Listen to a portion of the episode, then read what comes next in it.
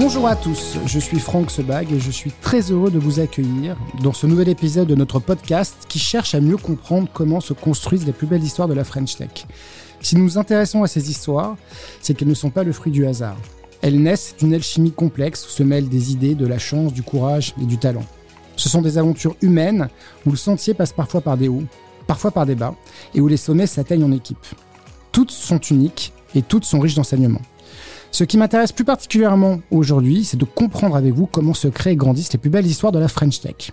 Et aujourd'hui, j'ai le plaisir d'accueillir Benjamin Guignot, cofondateur et CEO d'Ornicar, spécialiste de l'auto-école en ligne. Benjamin va nous parler de la genèse du concept d'Ornicar, de la diversification de ses métiers et de ses récentes levées de fonds.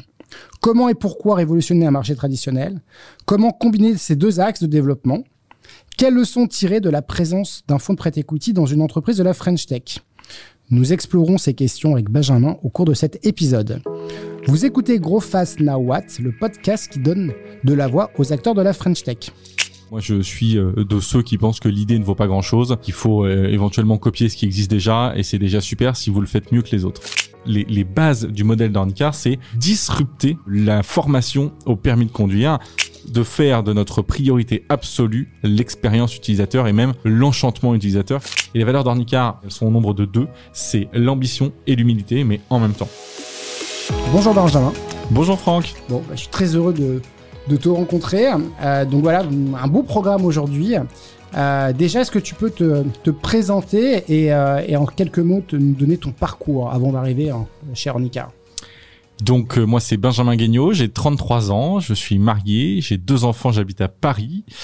Euh, j'ai fait une école de commerce à Marseille. Après, j'ai enchaîné en tant que business developer dans une boîte de fibre optique pendant 14 mois où ça s'est pas très bien passé. Et puis, euh, j'ai cofondé Ornicar à 24 ans en 2013. Alors, pourquoi euh, Voilà, la, question qu'on peut se poser. Tu es tout jeune sorti de l'école. Tu es encore tout jeune, mais en fait, tu es tout jeune sorti de l'école en tout cas. Euh, pourquoi en fait cette idée euh, d'auto-école Voilà, tu cherches à passer ton permis, tu galérais. Quelle était la genèse en fait de l'histoire? Alors pas du tout. Moi, je suis né à Châteauroux et j'ai passé mon permis à Châteauroux. Euh, ça s'est très bien passé avec mon auto-école. Le jour de l'examen, j'ai dû croiser deux tracteurs et, deux vaches euh, et donc j'ai eu mon permis du premier coup. Donc c'est pas du tout une frustration à cette idée d'ornicar. C'est mon associé d'époque qui vient me voir avec une idée de marché en disant bah il faut permettre aux auto-écoles de fédérer, euh, de se fédérer entre elles afin qu'elles puissent euh, grandir parce qu'aujourd'hui c'est que des acteurs très isolés. Donc on décide de, de travailler sur un outil tech à disposition des auto-écoles. Et en discutant avec les auto-écoles, le retour était quasiment euh, unanime. On n'a pas besoin de vous. Euh, L'auto-école et Internet, ça n'a rien à voir. Euh, retournez dans vos écoles de commerce. Et voilà. Et donc on se dit bah vous voulez pas travailler avec nous, on va être donc une auto-école et l'outil qu'on pensait créer pour vous, on va le créer pour nous. Et c'est comme ça qu'est né en 2013 Ornicar. Donc si on revient donc 2013 création, euh, si tu notes les quelques les quelques étapes importantes, puisque en fait là sur le papier Ornicar est une, une belle société de la French Tech qui fait la une des journaux, mais en fait l'histoire, comme on l'a dit, il y a eu des hauts et des bas. Euh, les premières années, les premières frustrations, est-ce que tu peux nous rappeler un petit peu les débuts, justement pour donner de l'espoir en disant que c'est pas si simple tout le temps? Alors, trouver le niveau de granularité dans les détails euh, et la vie de la boîte, ça va être compliqué, mais grosso modo, création 2013, trois ans de galère pour obtenir un agrément d'auto-école. Une, l'auto-école, c'est une profession réglementée. Et pour pouvoir exercer, il faut un agrément d'auto-école qui est donné euh, si on a un local de 25 mètres carrés, une télévision, un lecteur DVD et euh, une voiture double commande. A priori, pas très compliqué. Néanmoins, avec le lobby, la pression des acteurs traditionnels, euh, nous avons mis trois ans à obtenir cet agrément. Trois ans pendant lesquels il a fallu qu'on essaye de se battre pour survivre. Et c'est 31 mars 2016 que nous avons obtenu l'agrément pour enfin devenir une auto-école. Entre-temps, nous avons levé euh, 1 million d'euros en 2014, qui était notre première levée de fonds et qui nous a permis de patienter pendant encore deux ans après cette levée de fonds pour l'obtention de ce fameux sésame qui nous permettait d'être enfin une auto-école. Donc 31 mars 2016, début de l'activité d'Ornicar, vraiment premier euro de chiffre d'affaires euh, qui rentre enfin dans la société. Euh, on fait de l'hypercroissance 2016-2018 sur l'activité auto-école et puis en 2018 avec Flavien, euh, mon associé actuel, on se dit mais en fait, ça y est, l'auto-école, on sait exactement comment faut faire, on va le disrupter, on va le disrupter, pardon. Et euh, mais on était passé tellement de fois près de la mort avec euh, avec la boîte. À un moment, on n'avait plus de quoi payer salaire, etc. C'est pas des clichés, c'est la réalité qu'on s'est dit. On ne veut pas faire d'Ornicar le leader français du permis de conduire. En 2018, on prend la direction et la décision de dire ok, on va faire d'Ornicar un acteur qui vaudra un jour 10, 15, 20, 30, 100 milliards. Et pour ça, le marché de l'auto-école en France ne suffira pas. On doit absolument élargir notre activité et devenir le leader mondial de la mobilité. Et c'est comme ça qu'on a commencé à, tout en continuant à creuser sur l'activité auto-école, à développer notre offre d'assurance auto qu'on a sortie en septembre 2020. Très bien. Donc là, on a, on a les grandes étapes. Si, on revient en fait justement sur la distribution de ce marché, euh, donc là, les, gens qui nous écoutent cherchent tous parfois des idées pour disrupter un marché. Donc là, on avait une forme de d'océan rouge assez concurrentiel. Donc là, vous arrivez avec une innovation. Donc c'est la, la, principale valeur en fait d'Ornicar aujourd'hui, c'est quoi? C'est la facilité, c'est la comment comment on pourrait décrire en fait justement vos vos, vos, atouts et vos la, votre différenciation qui fait qu'aujourd'hui vous avez une forte croissance déjà sur l'activité traditionnelle, puis après on repartira sur la partie assurance. Ok, alors déjà en préambule, moi je suis euh, de ceux qui pensent que l'idée ne vaut pas grand-chose euh, et qu'il faut euh, éventuellement copier ce qui existe déjà et c'est déjà super si vous le faites mieux que les autres. Ensuite, nous notre idée de disruption, effectivement, on arrivé, on avait 24 ans, beaucoup d'amis qui passaient le permis de conduire, c'était toujours les mêmes galères. Et on avait eu en fait deux éléments qui nous ont dit il faut aller sur ce marché. Le premier, c'est 2000 euros en moyenne pour obtenir son permis de conduire, ce qui fait un marché de 2 milliards d'euros. Et le deuxième chiffre, c'est 82% de taux d'insatisfaction en 2013. Donc une satisfaction utilisateur nulle, inexistante sur le marché de l'auto-école. Les gens payent 2000 euros pour avoir une expérience épouvantable. Et c'est la raison pour laquelle on s'est lancé. Et donc nous, les, bases du modèle d'Ornicar, c'est disrupter le, la formation au permis de conduire par, et d'un, évidemment, le prix, mmh. donc revoir le modèle économique des acteurs traditionnels qui sont plein de petits acteurs, et deuxièmement, évidemment, l'expérience utilisateur dans sa globalité, à savoir une interface web bien faite, de la flexibilité, vraiment de faire de notre priorité absolue l'expérience utilisateur et même l'enchantement utilisateur, qui était le terme euh, qu'on a utilisé pendant très longtemps chez Arnicar. Donc aujourd'hui, si on parle du marché euh, justement des auto-écoles, euh, comment vous positionnez par rapport à vos concurrents? Est-ce que euh, donc on dit 2013, 2014, on est en 2022, donc le temps a passé. Aujourd'hui, votre part de marché sur le marché, comment comment vous l'estimez? Alors, nous, on a donc pour l'auto-école, on a deux offres. Une offre théorie, code de la route, 100% mhm. euh, online. Euh, sur cette offre-là, on est à peu près à entre 35 et 38% de part de marché, ce qui fait que, enfin, on est devenu un acteur vraiment euh, complètement incontournable.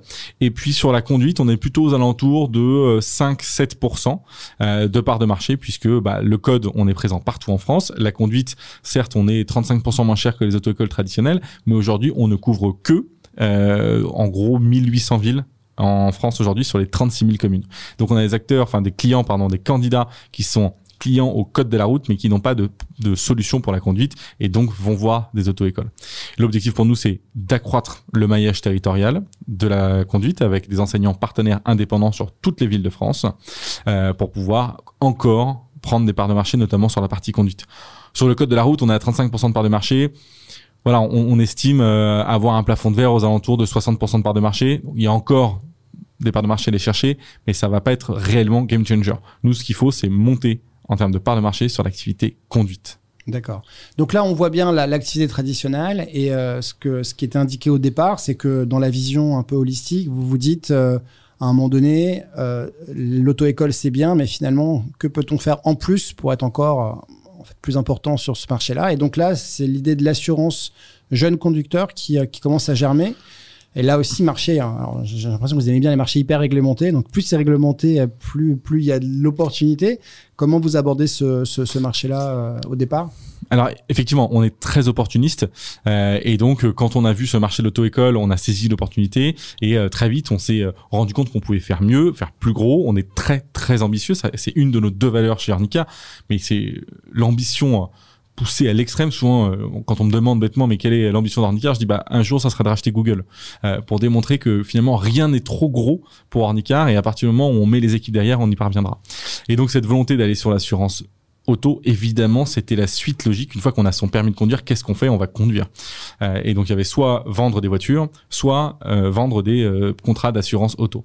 Et, il s'avère que la vente de voitures, c'est un marché très compliqué, logistiquement parlant. Mhm. Et donc, on a décidé plutôt de s'orienter sur la vente de produits d'assurance auto parce qu'on estimait, même si le marché est composé avec des acteurs différents, à savoir sur les autocoles, c'est un marché très fragmenté avec plein de petits acteurs. Sur sur l'assurance, c'est quelques gros acteurs. Néanmoins, l'expérience utilisateur d'un client assurance auto euh, n'a pas beaucoup changé depuis 30 ans.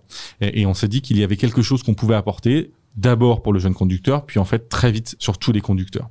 L'histoire de la création d'Ornicar Assurance, qui est assez euh, marrante, à, à, la base, on a fait une grosse erreur, c'est que on a vu et on a visé trop petit. On s'est dit, on va allonger la durée de vie de notre utilisateur. Donc, c'est-à-dire qu'on va proposer un produit d'assurance auto pour les jeunes conducteurs s'étant formés par Ornicar. Deux mois après le lancement euh, de Ornicar Assurance, euh, Damien, euh, qui dirigeait la, partie assurance auto, vient nous voir et nous dit c'est amusant. Ça fait deux mois qu'on s'est lancé. On fait 350 ventes. C'est ni mal ni bien. Mais sur les 350 ventes, alors même que toute la communication était axée pour les clients Ornicar, 80% de nos nouveaux clients assurance auto ne sont pas des clients Ornicar. Ce sont des jeunes conducteurs. Toujours jeunes conducteurs. Toujours jeunes conducteurs, mais c'était l'acquisition directe. Et là, on s'est dit, mais on est stupide. Euh, on s'attaque à un marché hyper complexe, celui de l'assurance, et on ne vise que un tout petit bout du marché. C'est pour ça qu'on a décidé non pas de travailler que le jeune conducteur Ornicar, non plus le jeune conducteur seulement, mais tous les conducteurs. D'accord, très bien. Donc euh, là, euh, en termes organisationnels, euh, comment comment fait-on pour gérer justement deux alors deux activités qui se qui se parlent, mais qui quelque part n'ont pas les mêmes drivers, n'ont pas les mêmes schémas de régulation. donc du coup, est-ce que vous, c'est un petit peu indiqué, tu l'indiques un petit peu, deux BU, deux équipes. Voilà, comment en tant que CEO de la boîte, quelle réflexion vous avez justement pour pour scaler assez rapidement sur les deux éléments? Voilà, C'est quoi quoi la solution? On s'est beaucoup cherché. Chez Ornicar, on change d'organisation à peu près tous les six mois. Euh, et en même temps, test and euh, learn, exactement, test and learn. Et puis de toute façon, l'organisation doit suivre le développement de la société. On est sur des rythmes de 50 à 100% de croissance annuelle. Et donc forcément, euh, il est important que l'organisation suive la croissance. Mais bon, là-dessus, pour parler vraiment de l'organisation interne, aujourd'hui, il y a deux business units différentes, une activité auto-école et une activité assurance. Il y a bien un pont entre les deux. On parle de mobilité et de sécurité routière.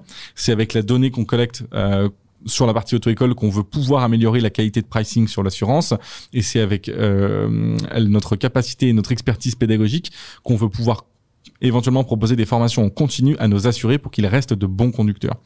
Mais donc aujourd'hui, point de vue organisation, il y a un CEO par business unit euh, et euh, donc des personnes qui sont évidemment les, les, personnes les plus fortes possibles pour pouvoir leader ces deux business units et à ces personnes répondre beaucoup de fonctions, euh, donc le produit, euh, les opérations, le marketing, et puis ensuite on a des fonctions centrales chez Ornicar qui sont communes aux deux business units. Donc il y a la brand, il y a la finance, le légal, la tech, la data, les RH, et je crois que j'ai fait le tour. Donc des business units avec des fonctions directement rattachées, tout ce qui est euh, un impact direct sur le PNL de cette business unit est rattaché au CEO, et puis après les fonctions centrales au milieu. Et en termes de relais de croissance, lorsqu'on parle de, de, de, de, mobilité un peu, un peu générale, hein, donc là aujourd'hui il y a auto-école, on a l'assurance. Est-ce que en fait dans l'avenir vous, vous, allez continuer à construire en fait euh, d'autres briques? Quoi, c'est l'objectif en fait, ou là vous vous concentrez d'abord sur ces deux euh, tout ce qui tout ce qui permettrait à Ornicar de maximiser son impact, sa valorisation, mais également l'impact qu'on a auprès de nos utilisateurs, on le fera. Nous, ce qu'on veut, c'est révolutionner aujourd'hui. Ce qu'on veut, c'est révolutionner l'accès à la mobilité formation, assurance, et peut-être qu'un jour on ira sur une solution pour distribuer des automobiles. Euh, ça, c'est une possibilité. Aujourd'hui, c'est la vision qu'on a. Euh, c'est euh, euh bon, la vision est en, anglais, enfin la mission est en anglais, mais c'est euh, offrir à chacun, enfin à tout le monde, la possibilité d'avoir accès à une expérience de conduite sûre et extraordinaire. Voilà. Donc il y a vraiment un sujet de on est conscient qu'on parle de sécurité routière, que ce soit pour la formation ou pour l'assurance auto. Donc, on a un rôle à jouer. On est, on est aussi une école de conduite. Mais en même temps, euh, ça ne veut pas dire que on est obligé d'offrir une épouvantable expérience utilisateur. Donc, on veut vraiment mêler sécurité et euh, excellente euh, expérience utilisateur. Et, du coup, donc là, on était axé sur les produits. En termes de géographie, au départ, évidemment, c'était la France. Quelles sont les ambitions internationales? Comment comment ce modèle Chaque chaque pays a des modèles en fait auto-école un peu particulières. Euh, quelle est votre vision là-dessus et quel est l'état d'avancement en fait aujourd'hui d'Ornicar sur l'international? Alors aujourd'hui, Ornicar est présent en France et en Espagne. Euh, c'est euh, pour la partie auto-école, c'est un modèle qui est très compliqué à répliquer parce que c'est énormément dépendant des différentes régulations, législations et qu'à chaque fois il y a du lobby à faire, etc. De finalement de l'évangélisation et de l'éducation d'un marché et de politique. Donc c'est très compliqué. Ce qui est beaucoup plus euh, déployable, scalable à l'international, c'est la partie théorie, le code de la route. Et euh, sinon, la zone géographique va être principalement dans un premier temps l'Europe, parce que répliquer un modèle d'assurance en Europe, il y a des passerelles entre tous les États membres mhm. euh, et on n'a pas besoin de redemander à chaque fois une nouvelle, un nouvel agrément pour pouvoir opérer sur l'assurance. Donc l'idée c'est développer sur la partie euh, euh, éducation auto-école rapidement, préparer le terrain, construire la marque pour une fois qu'on est suffisamment connu pour la partie auto-école, lancer la partie assurance auto. C'est comme ça que ça a fonctionné en France. C'est la notoriété qu'on a eue sur la partie auto-école qui nous a permis euh, d'arriver euh, et de faire une entrée fracassante avec des coûts d'acquisition largement maîtrisés sur la partie assurance auto. Ok, très bien. Euh, on a bien compris ce point-là. Si on parle en fait un petit peu du financement, alors ce qui est intéressant dans votre histoire, c'est que bah, vous avez connu des hauts débats, des petites levées, des grosses levées.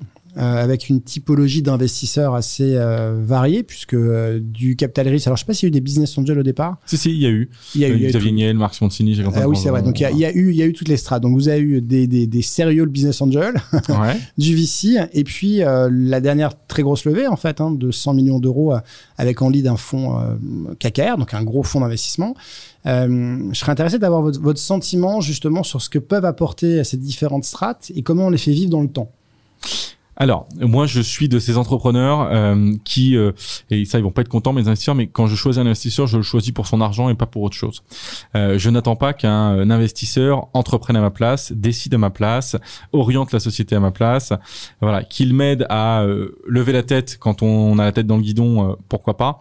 Mais voilà, donc que ce soit de l'argent d'un business angel, que ce soit de l'argent d'un fonds de venture capital ou d'un fonds de euh, du, du, growth equity ou même du private equity, euh, pour moi, euh, à chaque fois, c'est juste la taille du chèque qui va changer. Euh, alors, je dis ça avec évidemment quelques contre-exemples. Euh, au début, les business angels nous ont pas mal aidés sur les directions à prendre, voilà, et sur sur des petits conseils de, de fautes à ne pas commettre. certains fonds nous ont aidés aussi pour amorcer les levées de fonds suivantes. Comment bien gérer un process de levée de fonds. Et puis par exemple, KKR euh, nous a aidé sur le recrutement, un recrutement clé pour Ornicar. On a recruté il y a maintenant euh, quelques mois, donc en février, euh, un nouveau CEO assurance, une personne qui s'appelle euh, Philippe Mazot et qui est l'ancien CEO d'Aviva, MMA, enfin bref, un leader de gros groupes d'assurance. Et ça, c'est par l'intermédiaire de KKR qu'on a réussi à se rencontrer.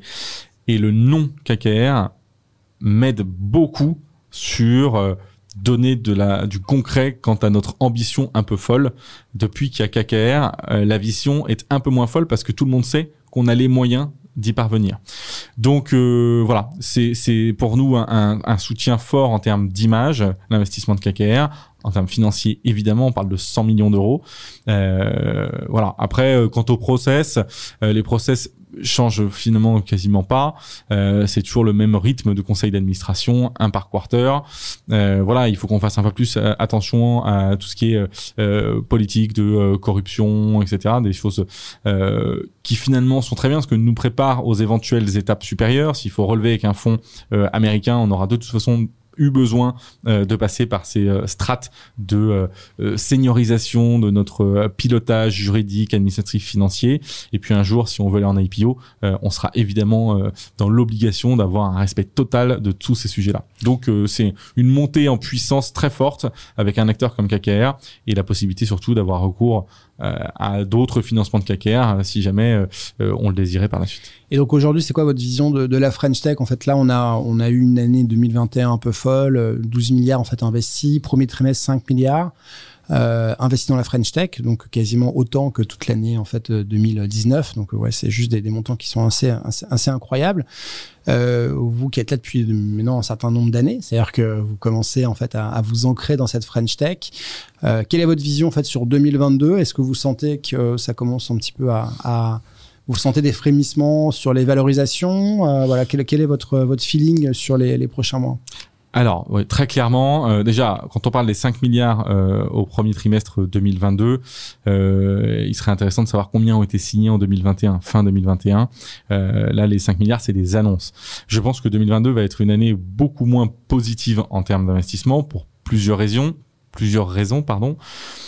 La première, c'est que, en tout cas, qu'est-ce qui drive ces montants de financement C'est plutôt les très grosses levées, euh, plutôt que les séries A, B. C'est euh, à partir de C, D, E, F euh, et. Ouais, pour, pour, mémoire, en 2021, on a eu 22 levées de plus de 100 millions d'euros. Voilà. Bon, c'est évidemment c'est le levée de fonds qui qui qui tire vers le haut euh, une partie de ce de ce montant euh, et euh, ces fonds qui sont capables d'investir sont principalement des fonds américains.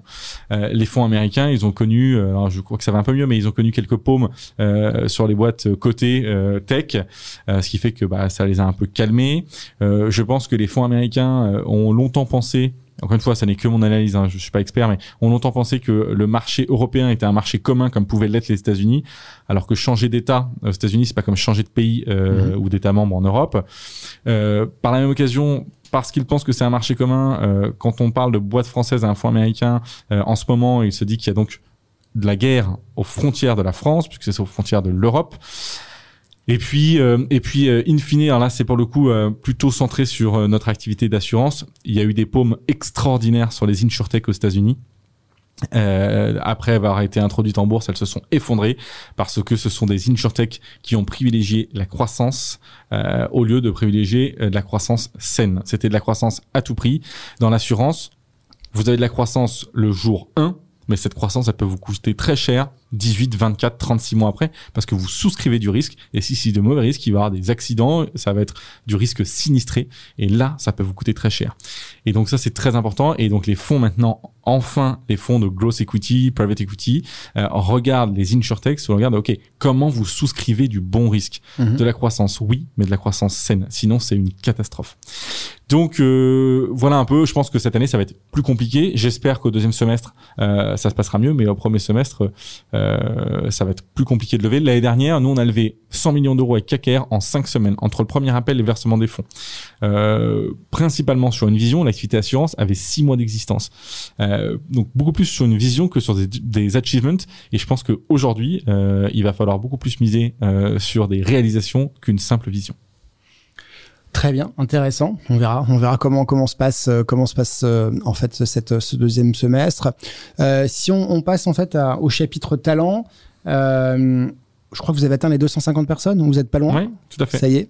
Euh, comment en fait on, on, on gère aujourd'hui les, les, talents dans une boîte en hyper croissance euh, Alors on a tous le débat en fait en tant que euh, responsable en fait de BU, de boîte, etc. sur le futur of work entre euh, euh ce besoin impérieux de créer une culture d'entreprise, d'avoir en fait euh, un, un, endroit où, où, se retrouver et laisser de la flexibilité.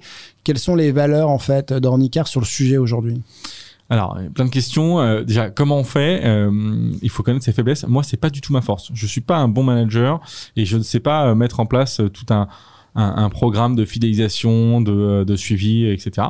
Donc ça, c'est plutôt le rôle de mon associé Flavien, euh, qui, avec une équipe RH assez fournie, quand même pour 250 personnes, on a plus de 10 personnes au service RH, on crée toute un, une culture pour les salariés qui est, je crois, et je suis assez convaincu, assez engageante et extraordinaire.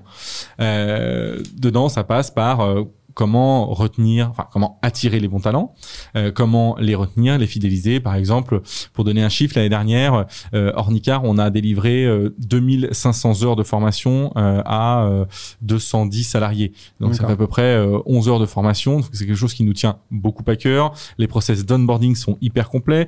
les process de recrutement sont très difficiles. Je pense qu'aujourd'hui, moi, je ne serais pas pris chez Ornicar, très honnêtement.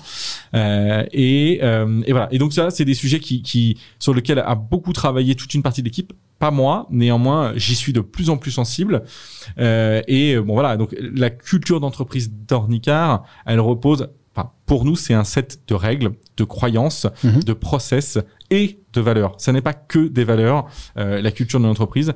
Néanmoins, évidemment, les valeurs font partie intégrante. Et les valeurs d'Ornicar, elles ont changé tout au long de la boîte. Mais aujourd'hui, ça fait un petit moment qu'elles sont là, ces valeurs-là, et elles sont au nombre de deux. C'est l'ambition et l'humilité, mais en même temps.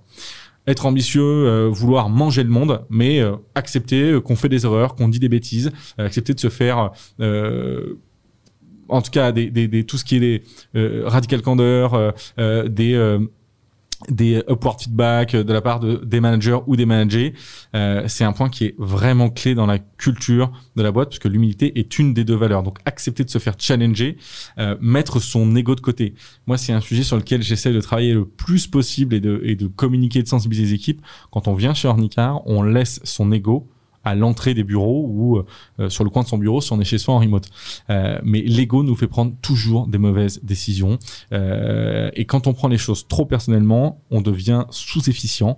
Euh, voilà. Et si on veut pouvoir progresser en tant que manager ou manager, il est hyper important qu'on accueille la critique de façon constructive. Et donc on ne prenne pas ça pour soi, mais euh, pour cette personne à ce poste-là, à ce moment dans sa vie professionnelle. Très bien, Hum, c'est très intéressant sur les valeurs. Sur la, justement la, la notion en fait de présence et de non-présence, on parle en, en- en filigrane de, du remote. C'est quoi votre conviction la personnelle? Après, euh, on a tous. Est-ce que euh, on a bien vu d'ailleurs que pendant cette, cette période, les deux dernières années, on, on a fait des va-et-vient entre du full remote et, et finalement, est-ce que c'est bien, est-ce que c'est pas bien? Euh, C'est quoi votre sentiment euh, là-dessus? Alors, je pense que le sentiment, il évolue avec le temps. Euh, au début, forcément, avant la période confinement Covid, moi, j'étais très présentiel pour les équipes, c'était mieux. Et, voilà, ça faisait partie des erreurs que j'ai pu dire dans le passé, parce qu'aujourd'hui, je suis plus du tout d'accord avec ce que je pensais avant. En fait, je pense que quelqu'un qui n'a pas envie de travailler, qu'il soit chez, lui pardon, ou au bureau, euh, c'est la même chose. C'est même pire au bureau, parce que s'il n'a pas envie de travailler au bureau, il va aller entraîner les gens, aller boire des cafés, faire des post clubs, faire des balades, des, des etc. Donc, euh, moi, je pense que euh, il faut être totalement confortable avec le remote et ça ne vient surtout pas dégrader les performances de chacun.